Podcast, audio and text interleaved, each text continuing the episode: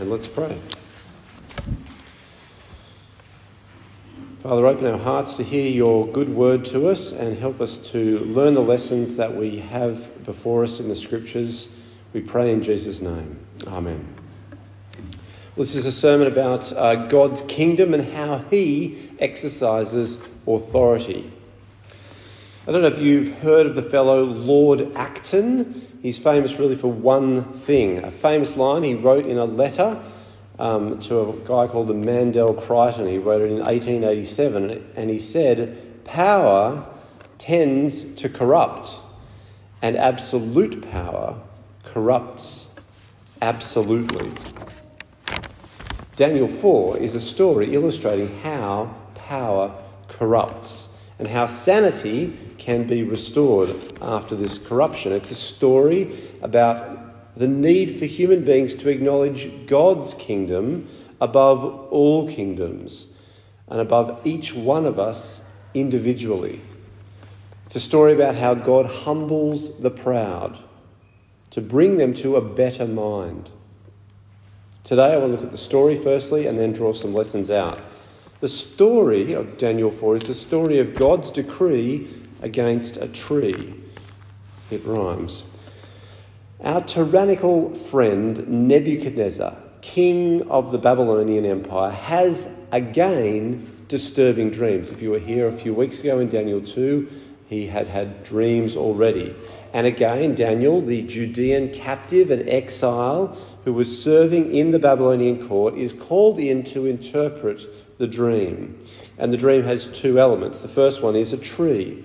I looked, says Nebuchadnezzar, in a bit we didn't hear read, and there before me stood a tree in the middle of the land. Its height was enormous. The tree grew large and strong, and its top touched the sky. It was visible to the ends of the earth.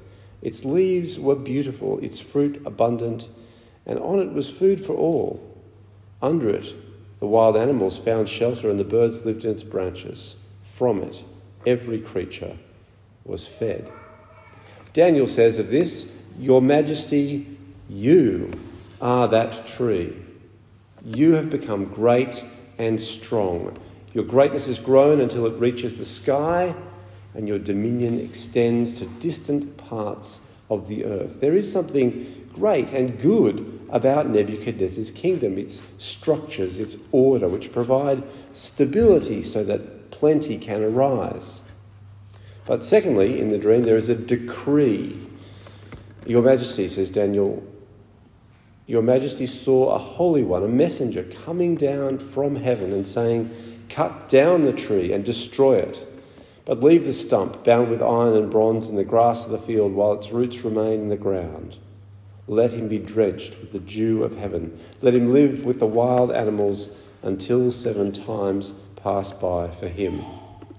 Now, if Nebuchadnezzar is the tree, then this doesn't sound too good for him, does it? And Daniel doesn't sugarcoat it in verse 24, this is the interpretation. Your Majesty, this is the decree that the Most High has issued against my Lord the King.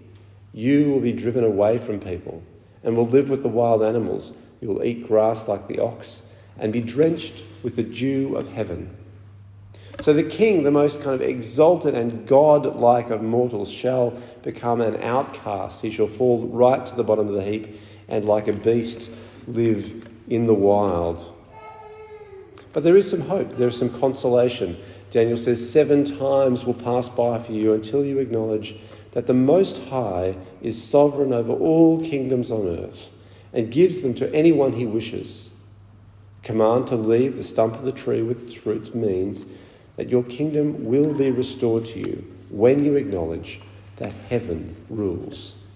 So, this is not a final divine judgment, but a kind of remedial discipline to teach Nebuchadnezzar who really rules in the world. Now, Daniel doesn't take this dream in a fatalistic way, as if Nebuchadnezzar's inevitable future was represented by this dream. Rather, he reads it as a divine warning, and so he gives this counsel to Nebuchadnezzar. Therefore, Your Majesty, be pleased to accept my advice. Renounce your sins by doing what is right, and your wickedness by being kind to the oppressed, it may be then your prosperity will continue. Well, 12 months, a full year goes by, and Nebuchadnezzar it goes on apparently as ever until, verse 29, 12 months later, as the king was walking on the roof of the royal palace of Babylon, he said, Is this not the great Babylon I have built as the royal residence by my mighty power and for the glory of my majesty? And right there, here is the corruption in the heart that power has worked upon Nebuchadnezzar. He has grown proud. He regards himself as the source of his power and his achievements. A note of self worship sounds in his heart. Whose power is mighty? Mine. Whose glory is majestic? Mine again. This pride is a kind of derangement, a loss of all perspective and proportion, a corruption that makes the powerful overbearing and entitled, inhumane, unjust, and finally cruel. Because they have no doubt that they are right, that they are wise, that they are good, and they are deserving. They are favoured by the gods, and for good reason. This is the way pride works. They're on the right side of history. That's how they feel. And the discipline measured out for this derangement of Nebuchadnezzar's heart is a derangement of his life and his mind. He was driven away from people and ate grass like the ox. His body was drenched with the dew of heaven until his hair grew like the feathers of an eagle and his nails like the claws of a bird. Nebuchadnezzar's restoration comes when he raises his eyes heavenward, when he looks up to God. And his words of praise are not for himself, but for God. Then I praised the Most High. I honoured and glorified him who lives forever. His dominion is an eternal dominion. His kingdom endures from generation to generation. And God restores more than Nebuchadnezzar's sanity my nobles and advisers sought me out, he says, and I was restored to my throne and became even greater than before. All of this Nebuchadnezzar credits to God.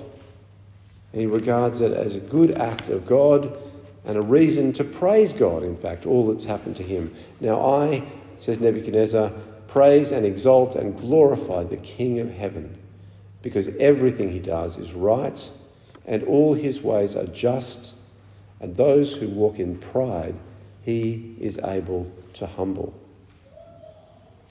There's the story. Let's draw out some lessons. Firstly, God's power is the uncorrupted, uncorruptible, and absolute power that is beyond all human holders of power. Lord Acton, who said absolute power corrupts absolutely, was a good Catholic. He actually said that in the context of arguing against the emerging doctrine of papal infallibility. He didn't want the Pope to be infallible because he thought it would be corrupting. But he did not mean that this was true of God. For God's power is absolute. As Nebuchadnezzar says, he does as he pleases with the powers of heaven and the peoples of the earth. No one can hold back his hand or say to him, what have you done? But God is without corruption. And he uses his power to correct and to reform the erring. Now, I, Nebuchadnezzar, praise and exalt and glorify the King of heaven because everything he does is right and all his ways are just.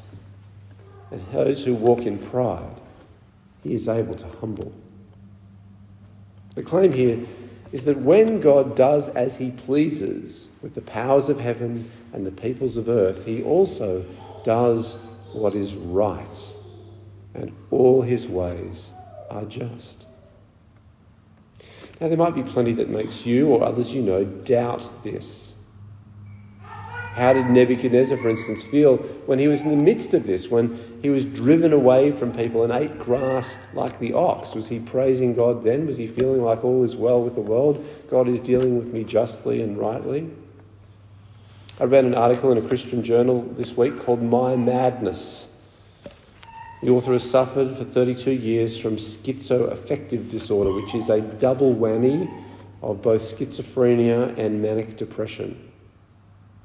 His brother had this too, and the author of the article writes No one can fathom the crushing power of schizophrenia, the strength of its grip, unless it has you by the throat.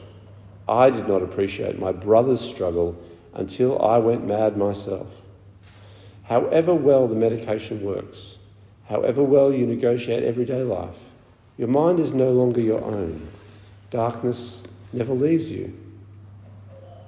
Now, his experiences and those he saw others experience, they appalled him.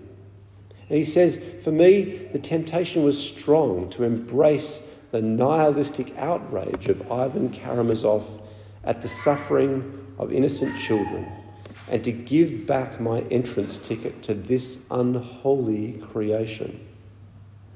At one time, he says he spent the better part of three years writing an unpublishable novel called Bad as God because, he says, the God I knew was a bad dude.